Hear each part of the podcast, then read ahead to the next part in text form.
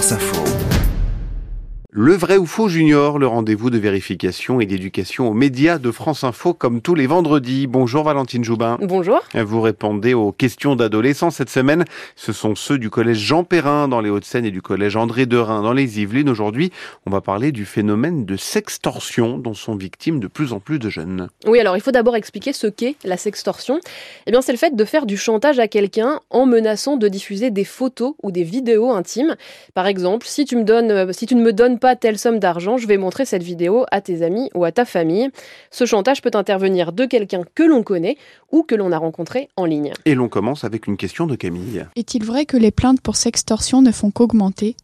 Alors pour te répondre Camille, j'ai interrogé Margot Steve qui est reporter au service police-justice de France Info. Elle a enquêté sur ce phénomène et effectivement, il a pris beaucoup d'ampleur ces dernières années.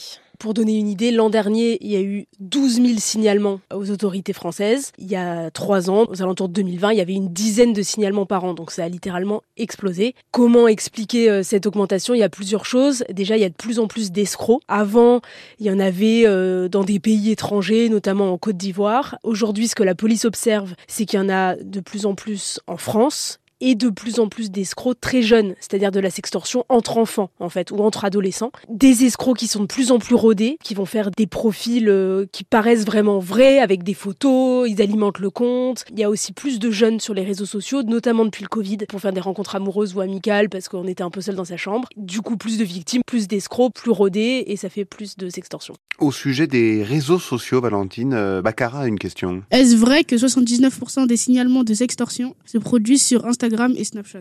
Alors Baccara, j'ai soumis ta question à Margot Steve et voilà ce qu'elle te répond. Alors Baccara, j'ai pas de chiffres aussi précis que toi. En revanche, ce qui est vrai, c'est que la sextorsion se passe sur des réseaux sociaux où vont les adolescents. C'est Snapchat, c'est Instagram, TikTok. Et ce que la police observe, c'est que de plus en plus, ça va commencer sur les jeux vidéo en ligne. Donc euh, on joue avec quelqu'un, on s'entend bien, on cède dans le jeu et après euh, l'escroc va euh, amener sa victime à aller discuter par exemple sur WhatsApp ou sur des messageries cryptées. Et c'est sur ces messageries que la sextorsion se met en place. Allez, on passe maintenant à une question d'Aymen. Est-ce vrai que parmi les victimes dont le sexe est connu, 90% des signalements de sextorsion transmis à CyberAge accusent principalement les garçons? Alors ton chiffre est assez proche de la réalité, Aymen. Les escrocs sont principalement des personnes de sexe masculin et ce qui est plutôt inhabituel m'a expliqué Margot Steve, c'est que chez les jeunes, les victimes de sextorsion sont aussi en majorité des garçons, 60% de garçons et 40% de filles. À propos des victimes, justement, Lydia a une question. Quels sont les impacts psychologiques et sociaux de la sextorsion sur les victimes? Alors pour te répondre Lydia, j'ai contacté le psychologue Samuel Comblé. Il est en charge du 3018, c'est le numéro national dédié aux victimes de cyberharcèlement. Alors Lydia, c'est une question importante que tu poses parce que les impacts ils sont euh, importants et, souvent ils sont assez graves. Ce que l'on voit, c'est que quand les victimes nous appellent, elles sont souvent euh, complètement démunies et souvent elles n'osent en parler à personne parce que les photos sont souvent à caractère euh, sexuel ou mettent en avant le corps dénudé. C'est vrai que c'est pas évident d'en parler à ses parents, à ses enseignants ou même à ses copains.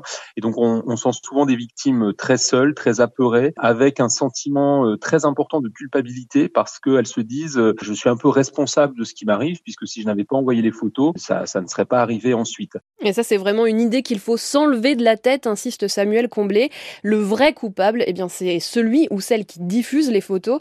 La victime, même si elle a envoyé volontairement ces images, elle a été manipulée, abusée. On passe euh, à cette question de Manika. Quelles sont les conséquences des signalements pour chantage à la vidéo intime et que risquent les accusés? Alors, dans un premier temps, Manika, les équipes du 3018 peuvent demander aux dirigeants des plateformes de retirer les images intimes et ça peut aller très vite explique Samuel Comblé surtout quand ces contenus sont un caractère sexuel et surtout sur des mineurs en général il n'y a pas beaucoup de discussion. Donc euh, nous une fois qu'on a euh, des éléments de preuve donc des captures d'écran de la situation une petite explication évidemment sur ce qui s'est passé. Il nous faut aussi l'URL de la victime éventuellement le nom ou un URL de compte de l'escroc. Les réseaux sociaux avec lesquels nous sommes euh, signaleurs de confiance vont retirer les contenus en général en quelques minutes ou en quelques heures parce que bah, on travaille avec eux tous les jours on fait des remontées de signalement tous les jours et donc ils ont l'habitude de, de collaborer avec nous. Il nous faut confiance aussi. La police peut aussi contacter les plateformes et tenter d'arrêter les escrocs.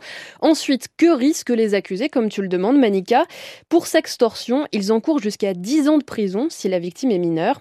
Pour l'instant, la réalité, m'a précisé Margot Steve, eh bien, c'est que les enquêteurs ont beaucoup de mal à remonter jusqu'aux escrocs à cause de l'anonymat d'Internet et parce qu'ils sont souvent à l'étranger. Et on termine avec une question de Méliné. Comment savoir que la personne nous vole des images à notre insu? Eh bien, malheureusement, Méliné, ce que m'ont dit Margot Steve de France Info et Samuel Comblé du 3018, c'est que c'est quasiment impossible de démasquer un escroc avant qu'il agisse.